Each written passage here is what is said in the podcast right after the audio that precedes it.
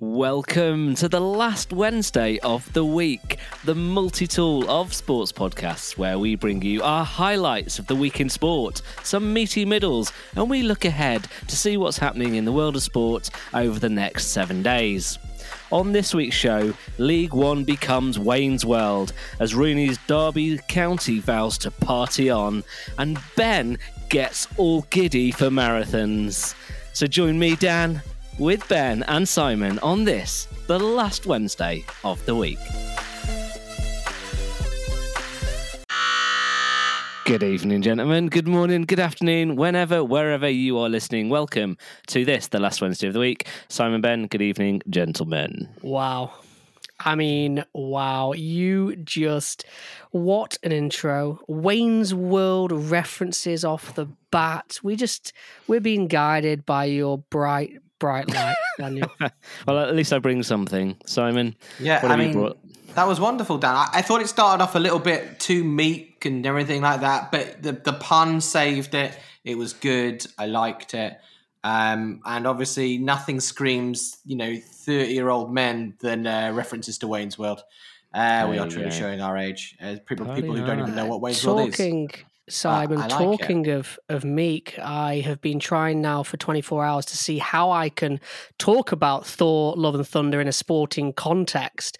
Uh, Mm-hmm. it turns out I can't. So, um, yeah, I thought I'd just mention it that way instead. Dan, though, did ask at the top of the show who's Ray- Wayne Rooney, so I'm not going to That's not the hook. true at all. Yeah. That, that is, didn't happen. we, we regularly have that. Our, our pre production for this show is three hours. Just It's trying to basically Dan so go, what's a sport? Yeah, Dan. We have to we have to show Dan the shape of the ball. We have to show Dan various team colours, where they play, where they play, what country is the sport is Shapes. All right, all Yeah. right. Let's move past the Dan bitching hour and That's every move hour. on to the content, the stuff that people come here for. Um, and we we were actually getting requests now, aren't we? We've we've had a request to um, chat about, uh, or someone I was at uni with used to call it rugby league, rugby league.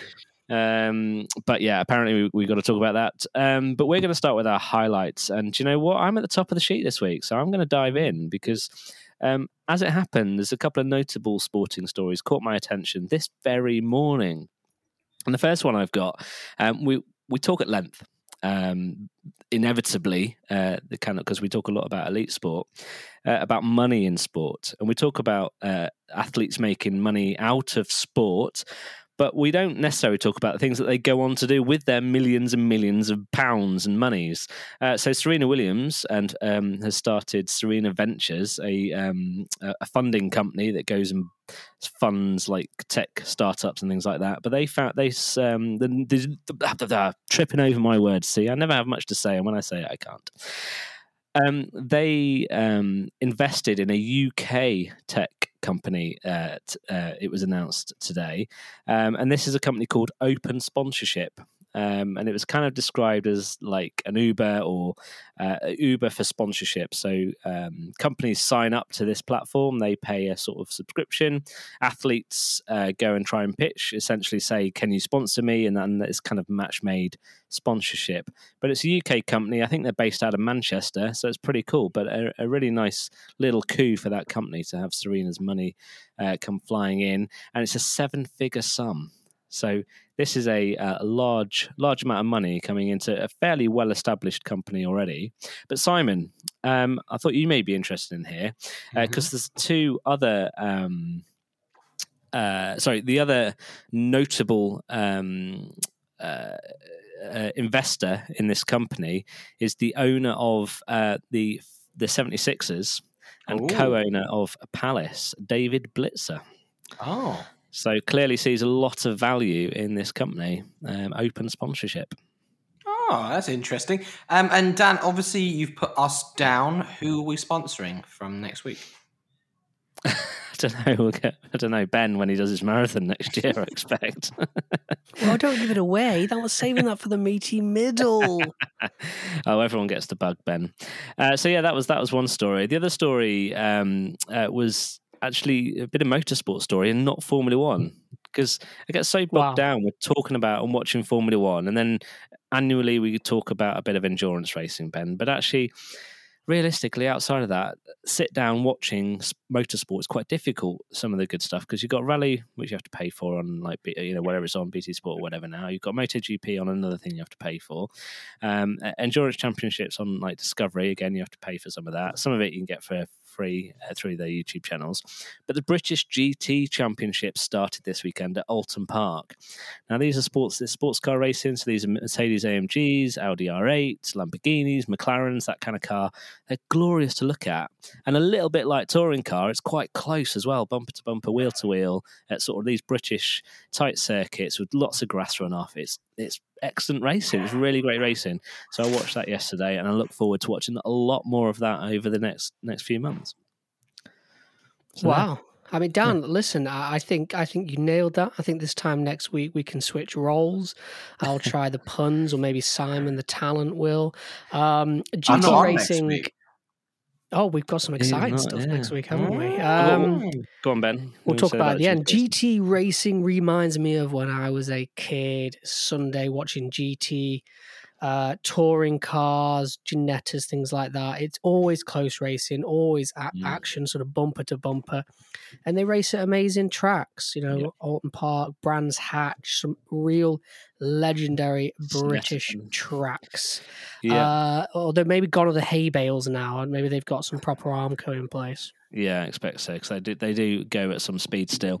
And then the only other thing that's caught my eye, and again, it was a fairly big sports news item this morning, was about Bradley Wiggins. Of course, um, publicly stating about how he was sexually groomed uh, as a teen in the cycling by his coach uh, when he was in the cycling. Um, I don't know, it was academy or you know he was being trained at the time. Um, he didn't name the person uh, involved, and of course, many people have now reached out to offer him the support he might need now. Um, but yeah, it just shows that how someone can carry that with them untold for all this time, and clearly it's affected him. He said as much as well. You know, really horrible story, but sadly not unique. It just reminds us that the power uh, and um, uh, the power dynamic that these coaches have over such young people who want to do the best that they can and um, build a level of trust with these people that can sometimes be broken.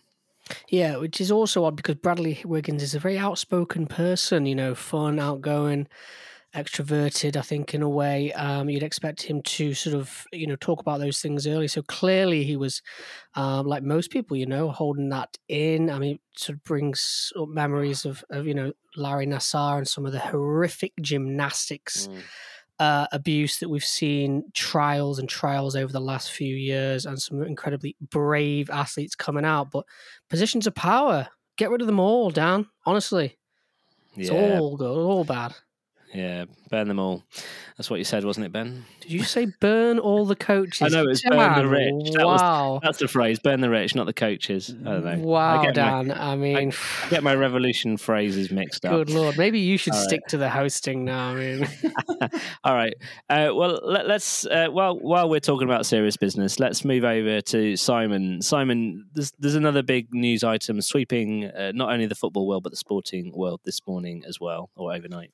Yeah, so um, yeah, very very somber news um, recently. So yesterday, I believe it was announced. Cristiano Ronaldo announced on his, I think his Instagram and his Twitter page, that his uh, newborn baby son had died. He was expecting twins, um, and it appears that the baby girl has survived and is is is well, or how we believe. It's, it's a story that we we don't know particularly large amounts about, which I think you know is probably the best because I don't think in this horrible, horrible time in his life he needs anyone snooping and prying over details at all.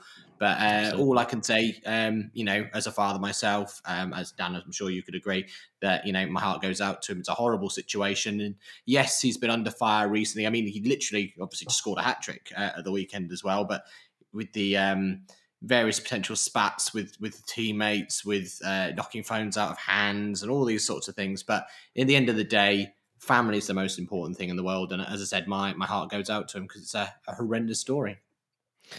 Yeah, I agree, and I think we talked a, a little while ago, didn't we, about uh, privacy uh, and the sports stars such as Ronaldo, who you know paid some of the most in the world for what they do. At what level privacy should they have? And we were a little, um, you know, is a bit ambiguous depending on what it is. I think you're absolutely right, Simon. This is one of those moments. Absolute privacy should be maintained, should be expected. He said what he needs to said. We don't need to know anything else. They just need to get on with what they need to get on with now.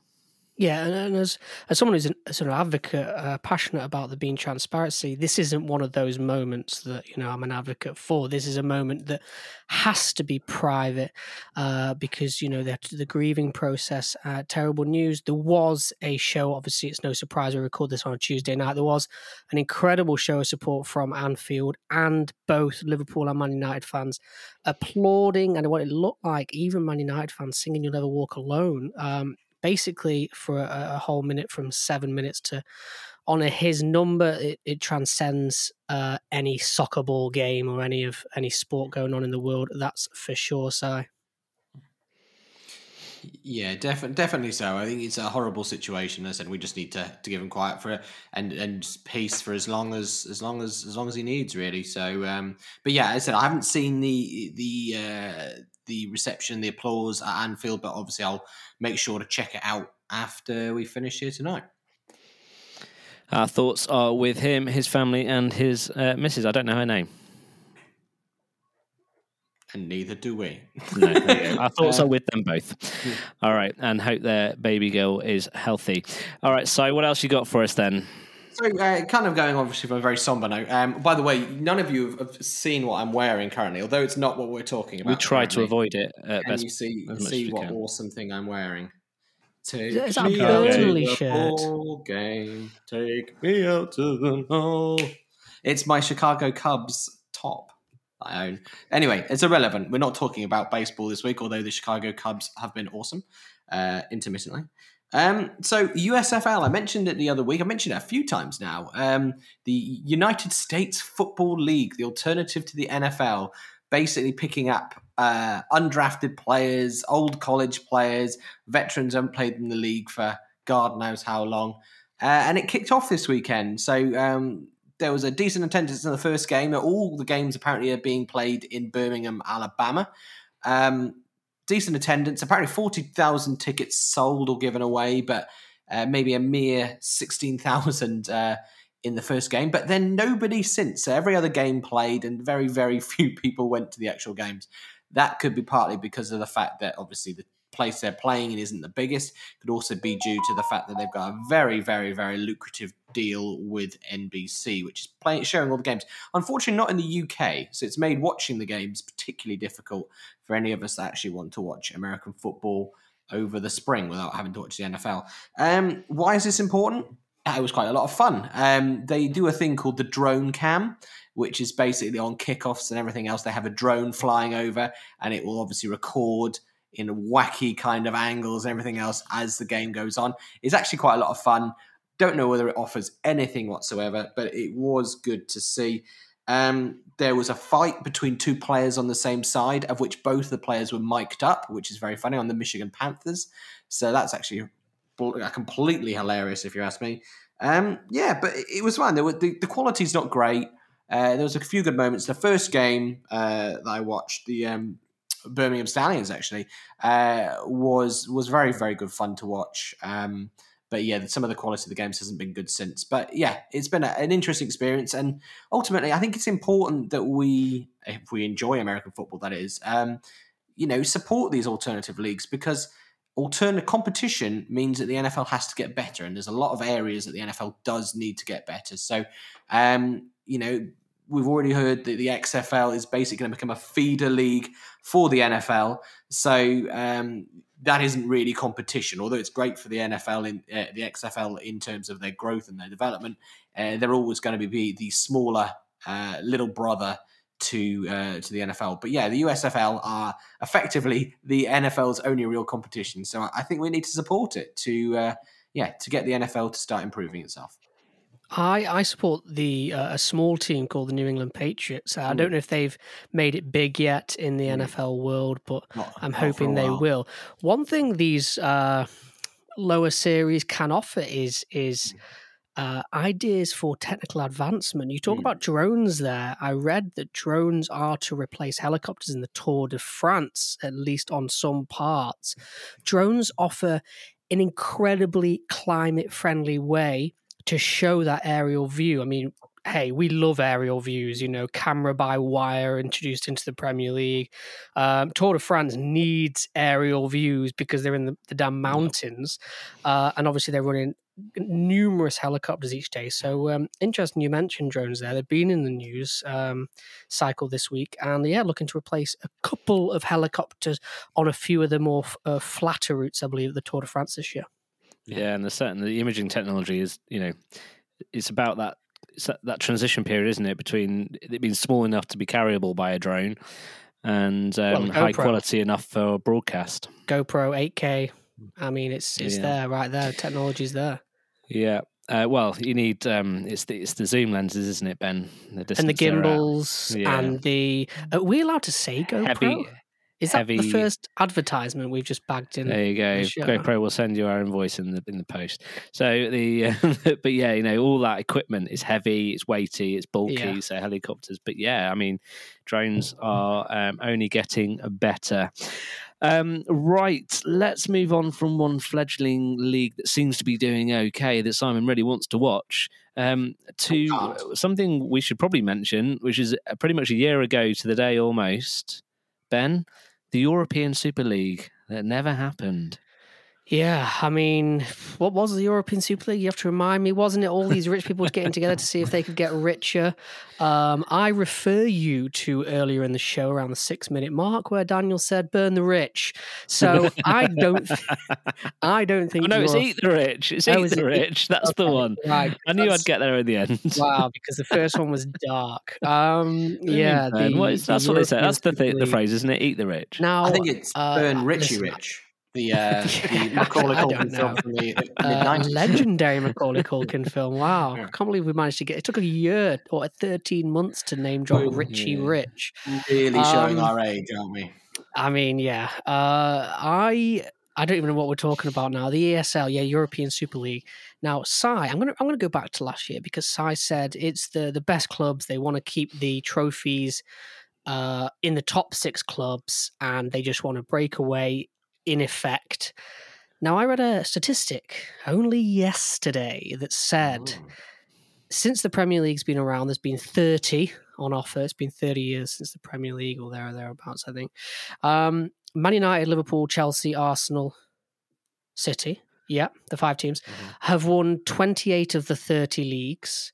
And in that same time, they've won 26 of the 30 FA Cups. So I pose to you, would it be any different? The ESL. Now, listen, I'm not. I'm not diving on the. I'm pro ESL at all. I'm happy that didn't go on, and I like the fact that Leicester can win the Premier League, albeit once in literally 30 years, something like that will happen. Um, the big teams dominate anyway. So maybe the argument there is would anything have changed, Si? Well, yes, because ultimately you're not giving people. I mean, yes, I know there was a voting process and a team would get in every once in a while, but there is you're giving you're effectively restricting access to to the money. Ultimately, you're potentially causing the death of many many football teams. So yes, in terms of a purely competition form, yeah, you could obviously name Blackburn Rovers as another team that. Uh, that also won the league, albeit they, I think, were the big spenders when they won. So technically, kind of furthers your argument a little bit.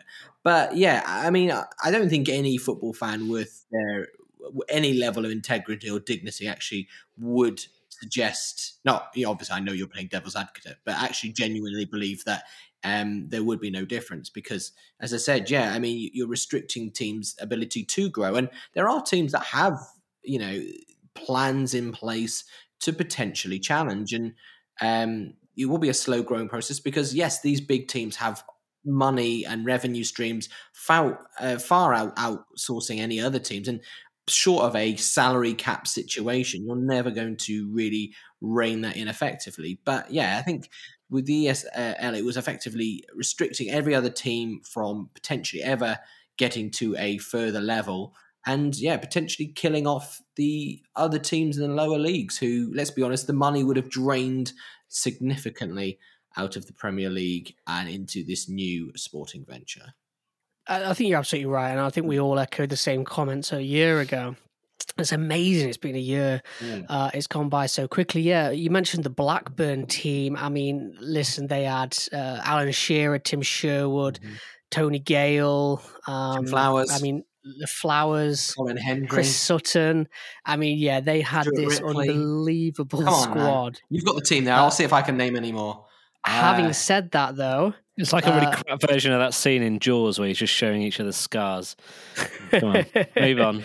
I can't remember anymore. Uh, having said that, though, um, the Leicester team is the only team in my whole lifetime that have won the league. Uh, shockingly, won the league. They did not have the squad assembled to win that league, let alone you know beat Tottenham, who they did uh, in that Mhm. season. Uh, unbelievable.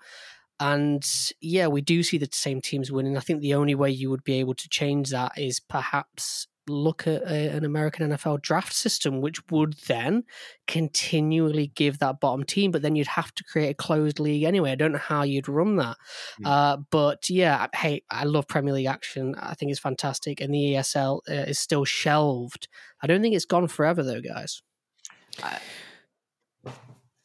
Oh, Si. I was going to say something, but also, I mean, you must refer to. I mean, where are Man United now? Seventh, eighth now. So, I mean, it's not consistent, and it's not consistently those teams, is it? I mean, Arsenal have they finished tenth last year or something like that. So, I mean, it isn't consistent. I think yes, you're right in saying the Liverpools and the Man Man Cities and stuff like that are still dominating, but a lot of those other teams that were included in that, uh, not consistently uh, finishing with strong results.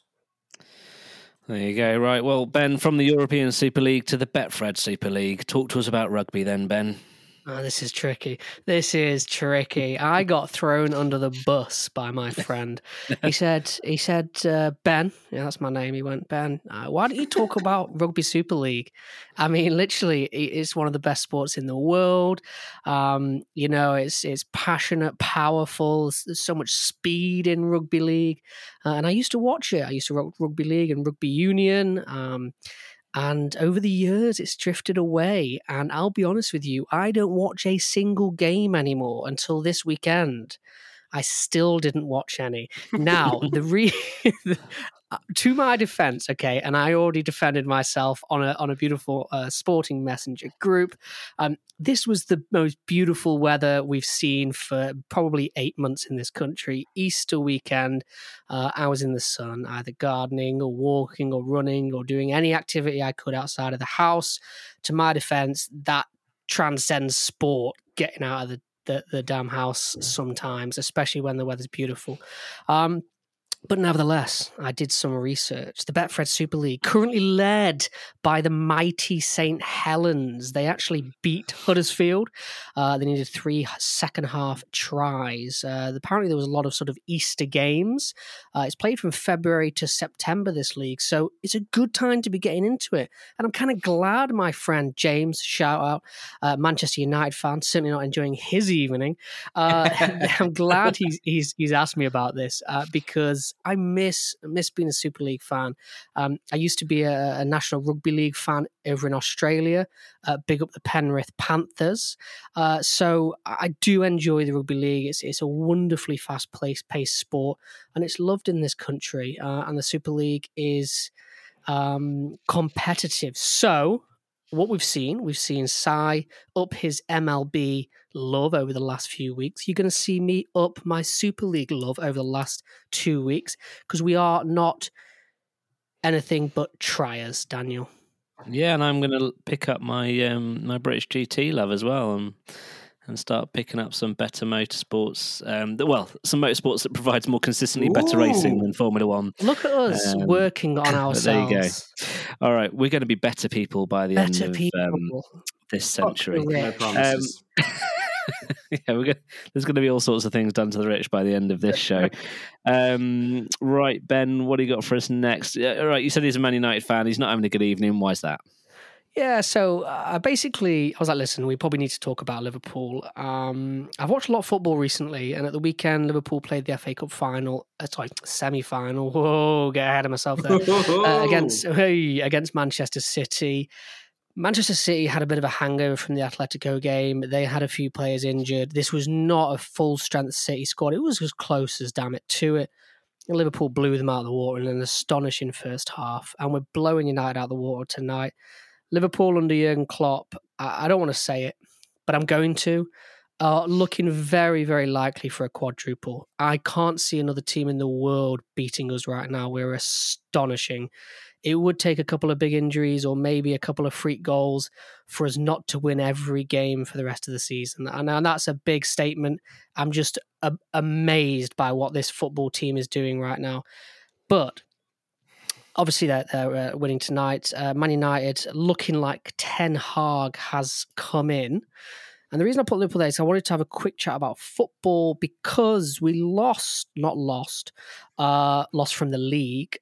Arguably one of the great managers um, of the last 10, 15 years, mm. Sean Dyche. Now, the Burnley manager, all I can say is Burnley are effed. Burnley are not only gone, I don't think they're going to get back into the Premier League for a decade. This is the craziest sacking I've ever heard or seen. Without Sean Dyche, that club is nowhere. I, I have no idea what these new owners, newish owners, are doing. Uh, all we can say is is good luck to, to Sean Dyche. Do you understand, Si? Is there a reason they've done this with the run they had, it looked like that was a a Dycheable winning run, like a, a, run they may have been able to get hmm. three or four wins because that's all you need in that situation: three or four wins, a draw, and, and you're up. Yeah, I mean they got they beat uh, Everton and everything seemed a little bit more rosy in the garden, but they had been on a run uh, surrounding. I think it was something like six losses in seven.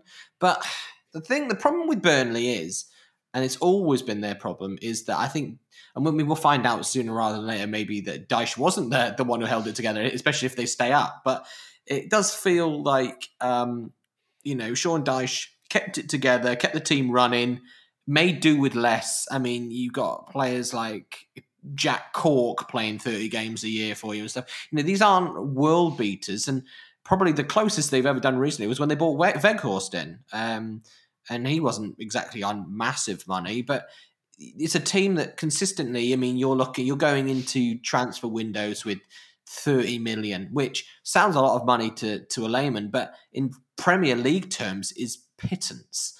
And uh, yeah, the the owners who kind of have kept this club running uh, in the same manner the previous um, owners did, uh, not really put much new investment in so far, have yeah decided to get rid. Um, uh, do we know who's coming in yet, or I mean, what the case is? Uh, no, the caretaker manager, I forgot his name. He's in, in charge for the game. There is going to be a, an announcement, I hmm. assume. I, I, don't understand quite what they're sort of looking at. Maybe hmm. they had someone in the pipeline. Um, it just seemed a bit of an odd, odd uh, yeah. decision for me. Um, in terms of the other way around, if you're looking at the football leagues, obviously Burnley, I think they're going down. I'd be amazed if they stayed in the league now. Uh, but the other way is Fulham are on the way up, and Mitrovic scored his 40th in the league tonight.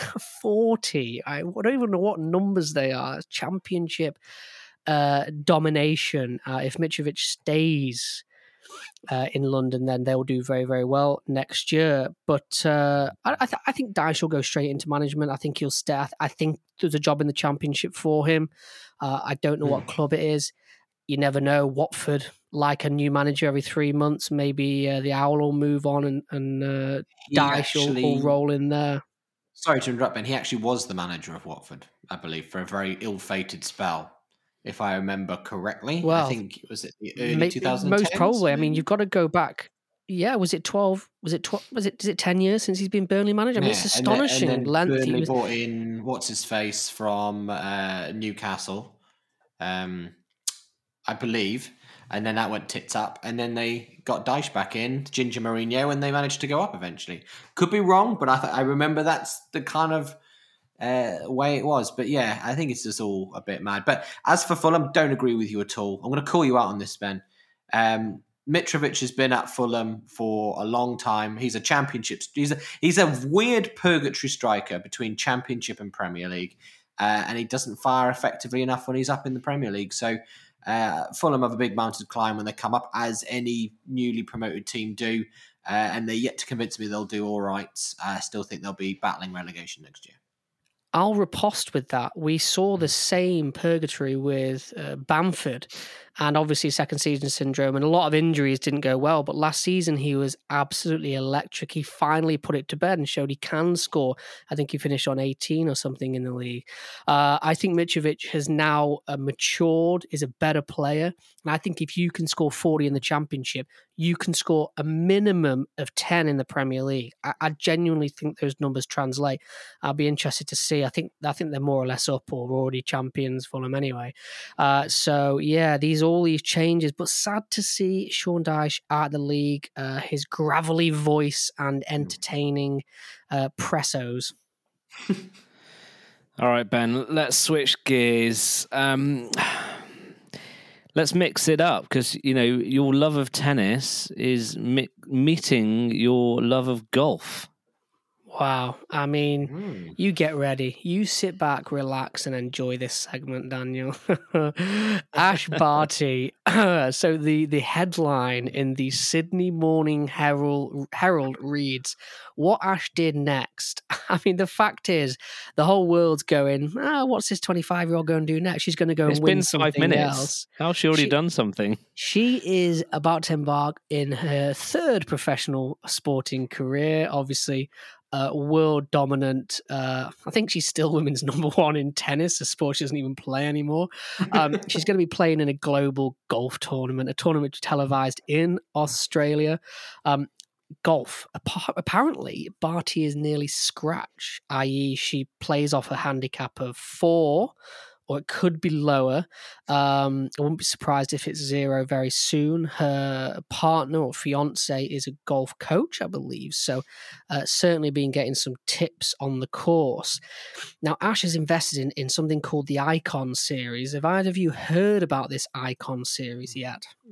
I have not. Neither no. have I. Okay, until this week. It's basically a golfing tournament of sporting superstars. I'm going to read you a little bit of hyperbole from the actual Icon series itself. It says it's a truly unique sporting event, bringing together the world's biggest sporting icons to compete in a series of competitive team match play format events. Basically, it's celebrity golf. Uh, there's no other way around it. But I think a lot of these celebrities are really good. Uh, a couple of bits, a couple more of these wonderful statements. Get ready for this. Uh, the Icon series rosters are full of genuine icons of sport. Their success transcends beyond their sport, and they are fiercely passionate about golf. Okay, I mean it goes on and on and on. Wow. Honestly, so wait a minute, we've got another level. We've got in like, in love, and fiercely passionate. Fiercely. I mean, they use the words iconic. Uh, uh, there's actually one line which says "natural born winners." They have competition coursing through their veins. Like honestly, I was reading this trying to keep a straight face. Absolute garbage. but I'm definitely going to watch it. Do you know why? Because listen to this lineup so far. Harry Kane, Carlos Alvarez, Pep Guardiola, Ash Barty, Michael Phelps, Big Ben Roethlisberger, and a oh, couple of golfing ben. legends. One of my all-time favorites is a captain, Ernie Els. I've always loved Ernie Els. Loved him as a kid. Uh, listen, whether Ash will go full time into her third professional sport, or if you know in ten years' time she's playing moon golf, she's she can do anything. I mean she's she's not just a hero for Aussies; she's a hero for every sport fan around the world. Uh, I I just what what's Ash going to do next? That's the title. Anything she seemingly wants. There we go, and we look forward to that developing and that story uh, ever continuing. Uh, well, thank you, gentlemen. That brings us to the end of the highlights of the week in sport. If you want to share anything with us, respond to anything we've talked about, or join our conversation, you can find us sporadically across Instagram and Twitter at Wednesday Pod on either. So, Simon, it's time. Fill the podcast airways with fountains of Wayne news. Oh, that was that was less Wow. good than your your uh, Wayne Rooney reference. Uh, Wayne Rooney, Wayne's World references. Um, so Wayne Rooney, um, we obviously talked about uh, one uh, member of the legendary partnership from the uh, what mid to late two thousands and 2010s in in Cristiano Ronaldo. We're talking about Wayne Rooney now. So he is the manager of Derby County. He um, basically took over. He started off as a player there. He went to America um, after his Everton career kind of went to, to pot.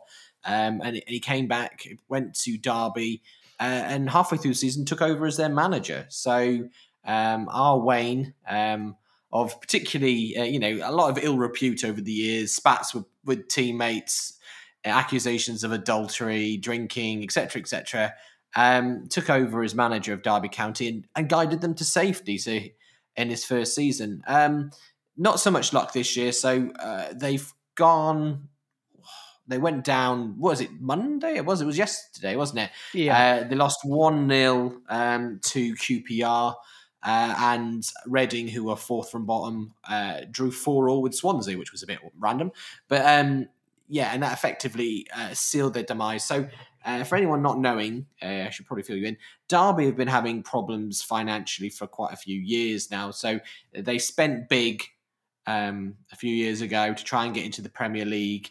Uh, came up against a much more talented Aston Villa side and obviously failed miserably at that in the playoff final. Um, but yeah, it's come to roost. Um, you know, accusations of impropriety, uh, of um, you know, uh, failing to pay taxes and transfer fees and stuff, um, effectively left Derby this year. I think it was November. Uh, with a uh, let me have a look. I think it was a thirty-one point. Um, no, sorry, a twenty-one point deduction. So uh, they had it in two parts, but a twenty-one point deduction. So actually, um, if there hadn't been deducted those points, and this is kind of a show of how well Wayne Rooney's done, considering his players have been sold out from underneath him.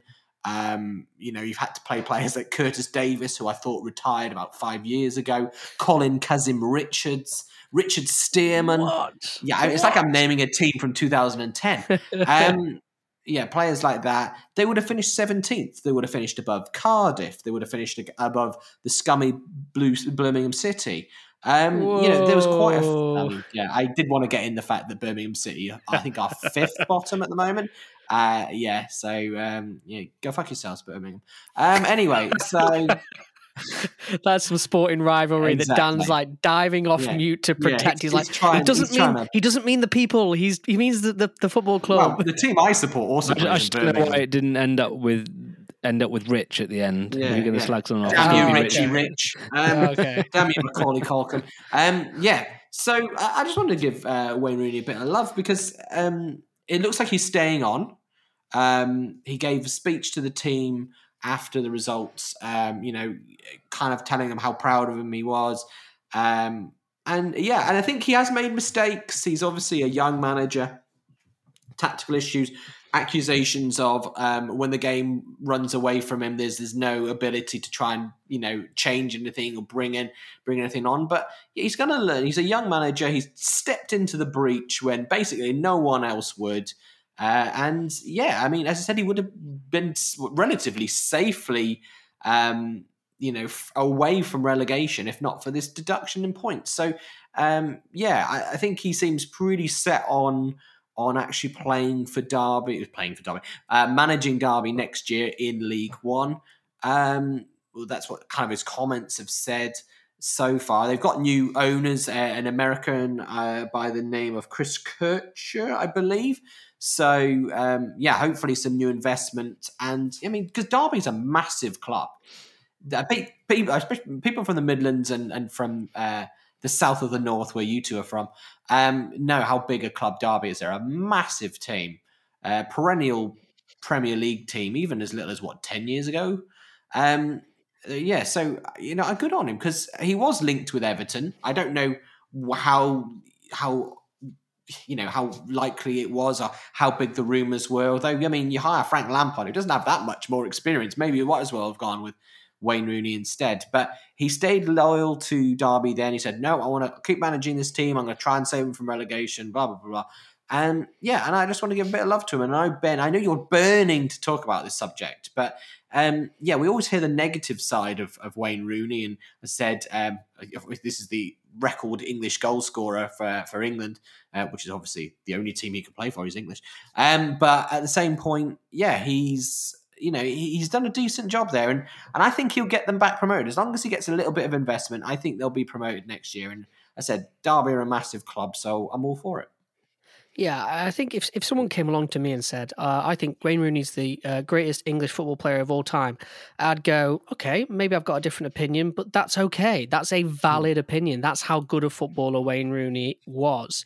Uh, record England goal scorer, no mean feat. I'm sure that will get eclipsed by Harry Kane, perhaps, but um, he also scored what a couple hundred goals for Man United. I mean, listen, this is an unbelievable football player, and I saw the video of him his sort of galvanizing speech to the group of players. And I think they were shouting, chanting that the legendary mm. Rooney, Rooney at the end, like mm. like he's still one of them. And I don't think us, the fans and the media, see the real Wayne Rooney. I think when he's with his his group of players and when he's behind the scenes, I think he can maybe get the best out of players. Uh, and if it wasn't for the points deduction, he'd be playing championship football next season. So I think he did his job in a very difficult circumstances, exactly like you say. I think I think he's spot on there. Uh, I would say they'll do they'll do well to keep hold of him, and it looks like he will. They need to keep him, and and League One's a grind. There's no way around it. You know, Wayne is going to be taking that group of Derby players to some some smaller grounds, should we say? Um, you know, uh, where you may not be having uh, orange slices at half time, maybe bacon butties. Uh, but listen, he'll probably get them back into the championship. I had no doubt about that. Uh, wasn't there a Mike Ashley bid uh, not too long ago? So, hmm. do they need a full, big uh, owner to come in, um, preferably one that's sports washing a nation? Um, so yeah, they, have got this guy Chris Kirchner, who's, who's an American millionaire, billionaire, coming in, who I believe is going to invest heavily.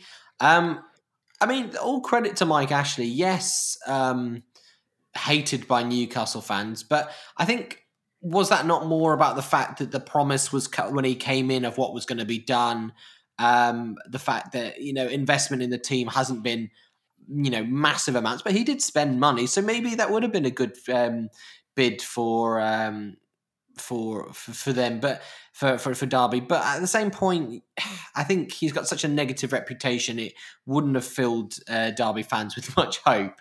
But maybe they needed a steady hand on the tiller. I mean, he's obviously not short of money after what he uh, what Newcastle got bought for. So um, you know, maybe he was ready to invest a bit more. But at the same point, um, maybe Mike needs to take a break from football for the foreseeable future. I think give his reputation uh, a bit more of a break and then come in and be the White Knight somewhere else. Yeah, whether he'll ever be a white knight, I don't know about that. Mm. But it's interesting uh, with Wayne Rooney in the um, the news diet at the moment. We've got Wayne Rooney, we've got Frank Lampard, Steven Gerrard, obviously uh, doing the job Aston Villa. Uh, obviously on the TV, we watch Scholesy, Crouchy, Rio, BT Sport, and we've got mm. Gary Neville uh, and, and Micah Richards on Sky. It's like I'm watching all these players I spent my childhood growing up watching them on the pitch. They're now talking me through football matches now. I'm in like with football. Isn't that how it goes? That's how it goes, though, isn't Dan, it? I'm sure that's how it goes, but we never had punditry at this level before. Yeah. Uh, you know, back in the 60s, 70s, and 80s, yeah, there was match of the day and there was probably a few kind of reviews of the score, but now you've got this Monday night football, Tuesday night football. I mean, it's just it's endless content, uh, and there's some brilliant sort of relationships being built. Puntry. Also, some of these players uh, are doing really well in management now. So I, I just hope that Wayne Rooney uh, stays there, digs his digs his feet in, and gets them back into the championship, and then gets a bit of money. Maybe get a Mitrovic of sorts.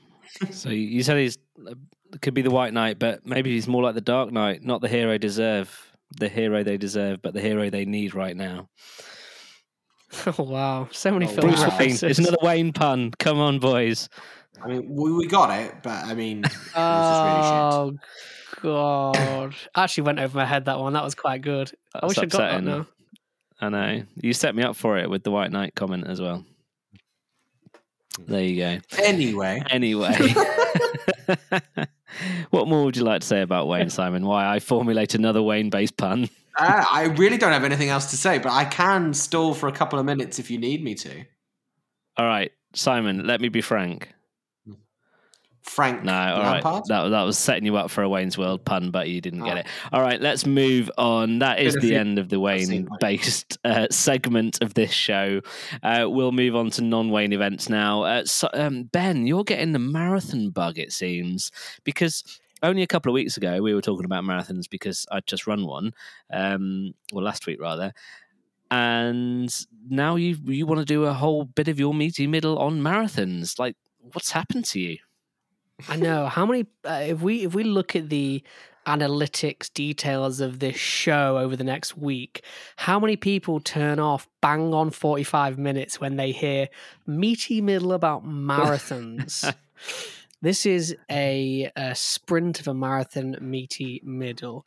Uh, we may even re look at this again next week. We love marathons that much, Dan. Uh, well, uh, you know, at least quarter of a million people enter the ballot for London Marathon every year. So there's a lot of people into running marathons, Ben, and that's just Oh, one marathon event. There's a lot, and it, it's Yeah. marathon season, much like award seasons, which we've just had. It's marathon season in sport, uh, and uh, with our fellow podcast host, continuing his recovery from the Brighton Marathon. Yes, Dan, over a week ago now. How are the legs? Absolutely fine now, thank you, Ben. Well, all right. Maybe you should run faster next time. Yeah. Too much energy left over. I thought it would be good to keep the talk of marathon running in the show. Uh, and to be pretty honest, it's obviously a good time to be talking about uh, marathons. They're everywhere right now. So, what is it? What is a marathon to our listeners? Uh, It's just a bloody long run 26.2 miles, or in real money, 42.2 kilometers. Uh, I'm yet to try my hand at this, which I will be doing next year alongside Dan. Maybe we can get Si involved as well. Uh, but in outside of that kind of, uh, would we call you an amateur, Dan? Outside of this, there is Absolutely. yeah, or a rookie. What's what's lower? I'm, Um, I'm, I'm like firmly middle of the road. okay, middle of the road. Uh, I like to run along the bar on, alongside the, the crowd, but hey, well, whatever whatever floats your boat. Uh, in the world of elite sport, though, they are big business. I mean, financially and uh, professionally and sportingly big business. This year's Boston Marathon, which was run yesterday. Today, or two days ago, if you're listening today, uh, after a couple of turbulent years with everyone's uh, sort of you know least favorite buzzword, the pandemic, uh, the race doled out a total of eight hundred and seventy nine thousand dollars. I don't know if the Brighton Marathon does as such. Uh, the male and female winners on Monday, uh, Evans, Chebet, and Peres Jepchirchir, both Kenyans, received $150,000 each. Uh, there was also a cool 50K, $50,000 up for course records, uh, albeit they weren't touched. Uh, what are the course records, you ask, Dan? Yeah, Geoffrey uh, Mutai, two hours, three minutes. Um, and Buzunesh Deba, two hours, It's 19 crazy. minutes. So it's worth stating, isn't it? The Boston Marathon is almost. It's one of the world um, marathons. It's almost like a mecca for marathon runners, isn't it? It's it's a Y- big you've- running you've got community that three. comes together. Yeah. Yeah. you've got three. You've got uh, the New York Marathon, the Boston Marathon, and the London Marathon. I think the London Marathon actually has the most entrants for a competitive race, an elite race. But you'd have to quote me on that, Si. Have you? Uh, have you? Do you watch a marathon, Si? Uh, not really, and, and obviously, uh, I don't tend to watch long distance running unless it's in the Olympics, if I'm honest. But um, just to kind of, we kind of add an addendum to what you're saying as well. Obviously, the uh, Boston Marathon has that tragic past as well with the uh, Yes. terrorist attacks. So, so um, Absolutely. that's something else to you know to, to show that to keep going ahead with this marathon that um that that sort of action cannot keep you down. You know, be defiant in the face of such adversity.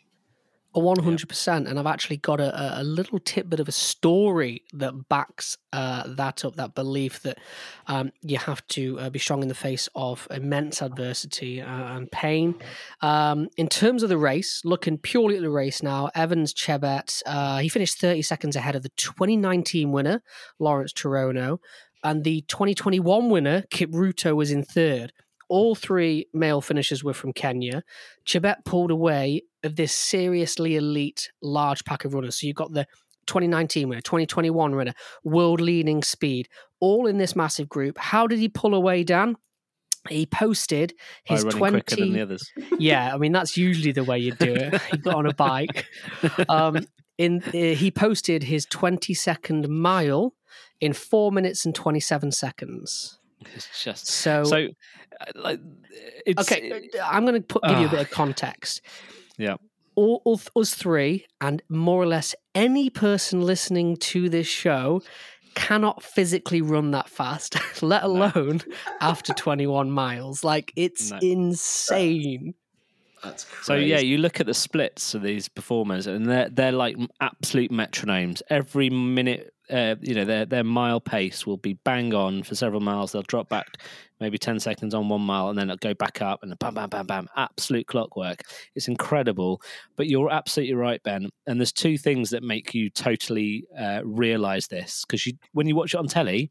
You don't really get what that means. You don't see it. It's like watching race cars. It doesn't really look as fast as it actually is um, until you run past them going one way and they're flying past you the other way on an actual track. That's one time you can see it.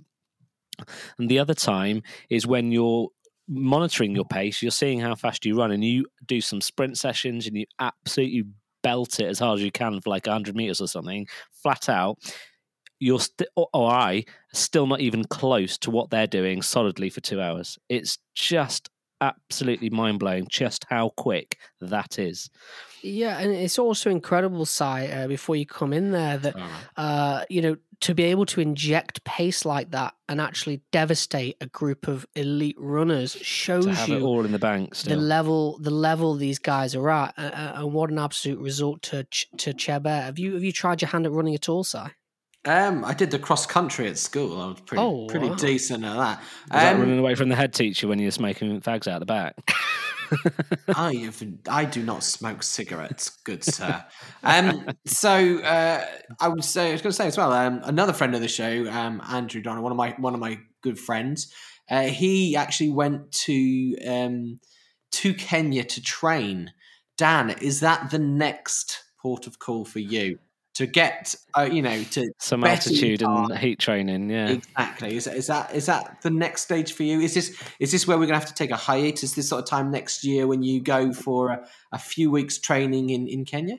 Well, do you know, I'm not going to go. I'm going to spend a few years acclimatizing. I'm going to just go up on the hill on the South Downs first. Mm-hmm. You know, a bit of middle, the middle, middle ground, Yeah. and then you know, build it up that way. Uh, no, Oh, no. I, I, I mean, I'm, I'm resigned to the fact that that level of running is never something that will be in my grasp uh, anytime soon. Ben, you talked about the numbers of people entering the London Marathon. now, watching the coverage a few years ago, um, I'm fairly certain this is pre-pandemic. Um, because they've been doing it for so long, like 30, nearly 40 years, probably 38 years, something like that, they know to within, uh, you know, a handful of people generally how many people will drop out year on year. So they give out more spaces than they can accommodate on the start line, knowing that, I don't know, 12,000 people will drop out ahead of race day. It's quite remarkable. But yeah, just shy of 40,000 people, I think they can accommodate on the start line, uh, making it the biggest in the UK by far. Brighton had 20,000 entrants, so second biggest Whoa. in the UK. Yeah, I mean to back that up, uh, Boston had twenty eight thousand, so Yeah, it shows you mega. uh, how big the Brighton Marathon is. It's a big one. Um, yeah, I mean, listen, Kenya's a, a very, very rich country, uh, so I'm sure they've got wonderful Wi-Fi over there. So if you do go and train down, you can still run the pod from there. Um, honestly, the Boston Marathon was amazing. Uh, I watched highlights. I watched a I'll little tell bit you what, Ben. live. Right, if it, anyone, we must have six degrees for Kevin Bacon to this. If anyone listening has a contact, I I would be happily flown out to do a week training, see if I could what I could do and how quickly I'd die, and document it all for my last podcast. I I like Aw. how you think you could even overcome the altitude sickness to run. exactly. how funny would that be to watch or listen to? Uh, listen, Dan. I mean, I've seen you throw up after a session in the pub, so I think you would do well on the altitude. Um, let's let's talk about the sport, okay? Uh, because this is serious. It was an unbelievable uh, event in the men's, but the women's race. You need to watch this on YouTube. Take a minute out of your day. Peres Jepchirchir battled with Ababel Yeshaneh of Ethiopia over the last few blocks. I say blocks because it was in Boston, it was America. The lead changed hands many times, but the final kick from Jepchirchir, the Olympic champion, was devastating. She finished in a little over two hours, 20 minutes. It's the fir- third fastest, rather, uh, women's Boston Marathon in history. It was on the same day that marked 50th year since women were allowed to compete in the race. Here's a little statistic for you. In 1972, eight women ran the race. On Monday, 12,100 ran, so nearly a 50 50 split. Wonderful, wonderful stuff. Uh, another Kenyan, and Ngugi, finished third, making it five Kenyans in the top six places in the elite male and female categories. Hardly surprising, as Si alludes to there. The immense talent pool from Eastern Africa is is just crazy. Uh, but nevertheless, Kenya got the upper hand, and I know there is always a an ongoing battle between Kenya and uh, Ethiopia to the south. Jepchirchir is absolutely the best female marathon runner on the planet. Um, she's won her last five straight marathons. She's won three in the last eight months alone. Uh, and in the hotly contested wheelchair races, American Daniel uh, Romanchuk won the men's, and Swiss Manuela Schär won the women's wheelchair crown. Uh, they got 25 grand each as well. So just good all day round financially what you said earlier, Sire, it's important to know that obviously there were reminders of the terror. It was nine years ago, the Boston bombings. Um, honestly, feels like yesterday. It's incredible. It uh, I read that a 20, uh, 20 year old uh, Henry Richard crossed the finish line at 2.52 p.m. on Monday at the exact same time that in 2013 two bombs were exploded and killed his eight year old brother at the time, Martin Richard, and two other people, and wounded 264. That was the scale of the Boston bombings. Now, yeah. two things from that. One, credit to Henry Richard running there nine years after he lost his brother. Astonishing, uh, terribly sad story. He was mobbed at the finish line with congratulations and and condolences in a way, positive uh, uh, feelings. Um, but yeah, to finish at the exact same time the bombs exploded takes a pretty impressive sort of timing, unless that that's was, organization. Yeah, but I, yeah, so I don't know actually how long it took uh, Henry Richard. Maybe maybe uh, you can find out. But um, yeah, I thought that was just a really lovely story. Uh, obviously, not the best part of Boston's history, but Boston has this rich history obviously I'm a Boston Red Sox fan and a, and a, you know a New England Patriots fan. It was the traditional Boston Marathon after a couple of COVID years because it was run on Patriots Day. Dan Simon, what is Patriots Day? It's a day to celebrate Patriots. Okay, right. So it's a day to celebrate um... Patriots, and it's a film with Mark Wahlberg. Okay, yeah, I think the Mark Wahlberg film is about the Boston bombings. No, uh, obviously Mark Wahlberg is a Boston lad himself. Well, basically, it's the third Monday in April, is in honor of the American Revolutionary War. Here's some history for you where the legendary battles of Lexington and Concord were fought. I always comes this. back to a war, doesn't it? I could have said yeah, war. Like, it does, and we're usually involved. Uh, the battle involving American colonies fighting back against the uh, the British. I said English. Uh, British authorities. There was like heavy taxes and other such British historical shame that we talk about. Um, but that was the night that Paul Revere took his midnight mm. ride to warn the colonies. So there you go, a bit of history. 28,000 competitors, so uh, fairly big. Now, Dan, get ready to feel, feel, feel ashamed about your physical health. I'm going to finish with this little bit now. Do you know why? Because you just said, Ben, you know me so well. You, you know that's said, not possible. I think I'm, you know, past it. I'm not going to get my fastest runs now. Step That's in. not what I said. I don't think I'm going to get a two hour, three minute. Okay. no. no, you said you wouldn't get fast, and fast for you is anything well, faster than what you do run. Now, listen, enter stage. Mariko Yugeta. She was running on Monday. In 2019, she became the first woman in history older than 60 years to finish a marathon in less than three hours. Mega. She tried to do it again this week. Uh, Yugeta ran the 2019 marathon in Japan in 2 hours 59. Then a year later, she shattered that mark by uh, setting her PB two hours fifty two minutes Wow. at the age of 62, I think. Um, the mother of four did not start training for faster times until she was 50. She increased her mileage. She got involved in interval training, joined an amateur running club in Tokyo.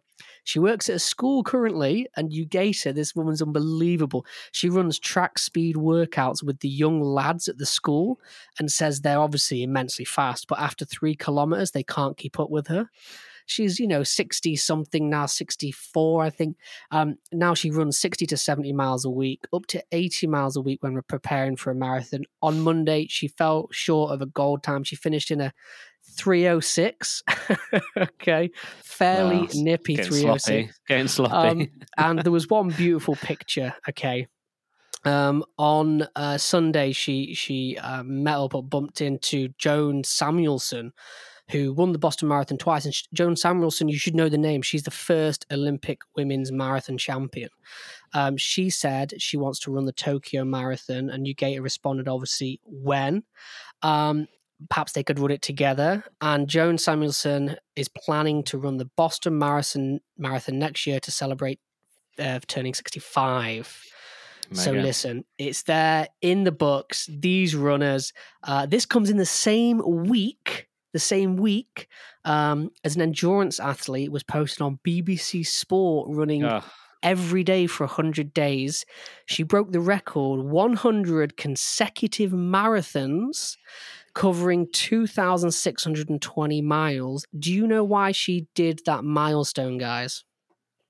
to No. show Dan how how you know how bad he's done. no, it's easy to do that. It's easy to do that. Kate Jayden, the legend from Derbyshire, she did 2,620 miles because that's the exact difference from Aleppo in Syria to the UK as a way to raise um, awareness to help refugees. wow. Listen, feel ashamed about your fitness. These people, age is not a factor. You just need to be fit, healthy, or Japanese. Yeah, it's mega. I mean, what a training plan. I'm going to go and steal it. Done. I'm sure she'll Sub share it. There The go. Japanese bit's going to be interesting. Who knew?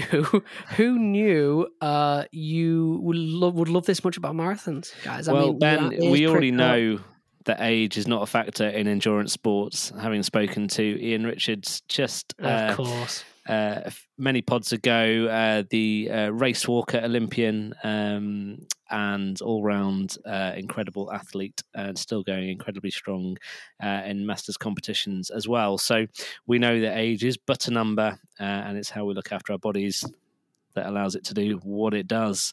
All right, um, let's wrap up our meaty middles there. Then, um, all this is at risk of torn- turning into its very own endurance event. Um, we will look at what's happening in the week ahead of us, gentlemen. Um, Simon, let's start with you. What's happening? What you got going on this week, Si? So first of all, Dan, I just want to say one more thing before we go any further. Uh oh, that's that's Um, like I'm going to grave that on your tombstone, man. Yeah. So I just want to say as well, we give you a hard time about uh, how the marathon went. We just give you a hard time in general. But um, I just want to say congratulations on, on finishing, and uh, you know I, I couldn't do it, so um, our, making fun is very light-hearted. So you've done a really good thing, and you raised money for charity, and um, yeah, you should be very proud of yourself. And that's genuine. I'm not being mean. I'm not. I'm this waiting. I'm just waiting for what's coming. and also you're a prick. No, I'm joking. Um, but so yeah, no. So I, I just want to say that. So um, going on, yeah. So um, next week, uh, Sorry, guys, I've just started cutting onions in here. it's good. It's good. It's very hot in here. Yeah. Um. So um, next week we have a uh, bit of an interesting event, don't we, Ben? So we talked about this last week. We kind of Yes. negotiated on the spot, but it seems likely that it's going to happen, and we've already negotiated a time between all of us. So eight o'clock next Thursday, uh, we are going to do a live mock draft, a combination mock draft between this pod, the Wednesday pod, and uh, Shutdown Coverage, my other podcast, my my mistress, as it were. Um, and we're going to do a live NFL mock before the actual NFL draft starts at uh, well, what would be for us in England uh, 1 a.m. um, GMT. So uh, yeah, very excited. Uh, please tune in. We'll obviously be uh, advertising it uh, immensely on on Twitter and possibly on Instagram and everything else, and give you the link for the for the uh, grand event. But uh, very much looking forward to it, and obviously looking forward to the draft itself, which seems to have taken an absolute millennia to get here, but very excited to cover. I'll be honest with you, Si. I'm still learning the 2021 dra- uh, draft um, uh, roster. So uh, I'll be honest with you, this is going to be yeah, this is going to be fun. Okay. Um, because yeah, I, I, mean, I've started learning this draft roster. There's obviously a few names that are um, yeah, big names, and I'm really looking mm. forward to it. But yeah, crossover live podcast mock draft. There's some fun keywords. I can't wait to get mm. involved. Mm. Uh, and thankfully, thankfully, Shutdown Coverage's two excellent hosts who are far more knowledgeable about NFL can get me out of sticky water mm. uh, if I make a boo boo. We'll, we'll we'll have you back, buddy. Don't worry. Can't wait. Excellent. Thank you. So uh, uh, many people are looking forward to that. I'm sure. Uh, ben, what's on your radar? Is Si going to change his Chicago Cubs shirt for the NFL mock draft? I will wear my Justin Fields jersey for you. Okay, Justin Fields. I heard he was. Uh, the people were looking to see if we can get him out of his contract. Uh, maybe we'll talk what? about that next week. Yeah, yeah, yeah. I read that was an interesting oh, one. Oh, that was slide... a stupid article from Connor Orr from the um, from, uh, from, the SI, wasn't it? Yeah, no, absolute I'll, ridiculousness. I will slide into your DMs. Don't you Ooh. worry. Um, Dan, I mean, what's coming up for me? More Liverpool domination. I'm going to spend the next seven days of my life talking to Man United about Liverpool's 4 0 victory. That's 9 0 on aggregate this season against Manchester United in league games. Um, how wonderful it is to be a Liverpool fan and how bad it is to be a Man United fan right now. I need to stop saying that. I'm going to focus on Super League. That's really, really where I'm going to be on Super League over the next few weeks. So expect some interesting interesting conversation about that. And we'll have a fun show next week, Dan, without our main talent. I don't even know what. I mean, he's so busy and important. We get him like once every month now. I know. You know, you know where we stand, Ben. It's okay. You need to pay more. All right. And Ben, next week is the return, or this week rather, this coming week, this weekend, is the return of the Formula One Rolex Gran Premio del Made in Italy Air del Emilia Romagna 2022.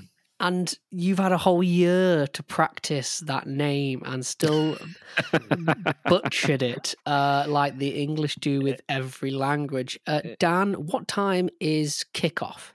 Uh, I do you know what Ben? It's probably two o'clock. I don't actually know. I haven't looked at the okay. time. It's probably two o'clock, but it is the first sprint race of the season.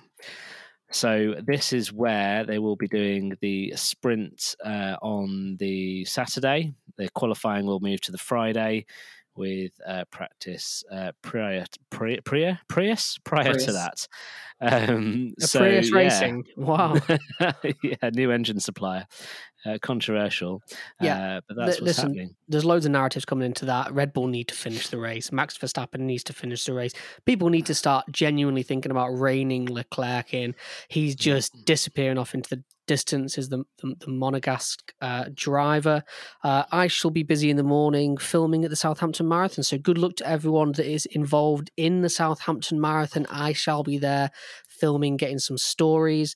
Um, and I'm looking forward to talking about that all next week when uh, after we watch the race, Dan. Hopefully it's a yeah. cracker because the Aussie race was not a spectacle, Si. I hope so. I hope so. I think um, just to, to, answer your question, Ben, qualifying is four o'clock on uh, Friday.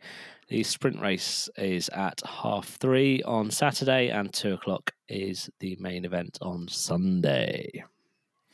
I just wanted to interject there a little bit and say, I believe when you're uh, a reporter at the scene, you need to say scoops, Ben. You have to say scoops. And wear a what? And you have to hold your finger to your ear as yeah. if you're getting something yeah. like important. Ah, okay, okay, yeah. What what is it? Is it? Uh, this is uh, Bridget Jones for Stand Up Britain. Yeah, okay, I, have got it right. I got it right. It That's a chick flick, guys. If you if you didn't know. Yeah, true. That's the that's the sixth film reference of a one hour eight minute sports episode. Should we get back to sport next week? Yeah, all right. The credits are about to roll on this week's episode. So let's wrap it up there. And um, thank you very much, gentlemen. Don't forget to find us across the socials on Twitter and Instagram. Well, just those two at at Wednesday Pod. On either, you can uh, find, share, like, subscribe, tell your friends about us, racist reviewers, etc. On all your podcast platforms. Do what you need to. Spread the word, spread the love. Um, but we'll see you next week. Uh, so all that's left to say is, I've been Dan. I've been Sam. And I've been Ben. Until next last Wednesday of the week, be kind. Bye-bye. bye bye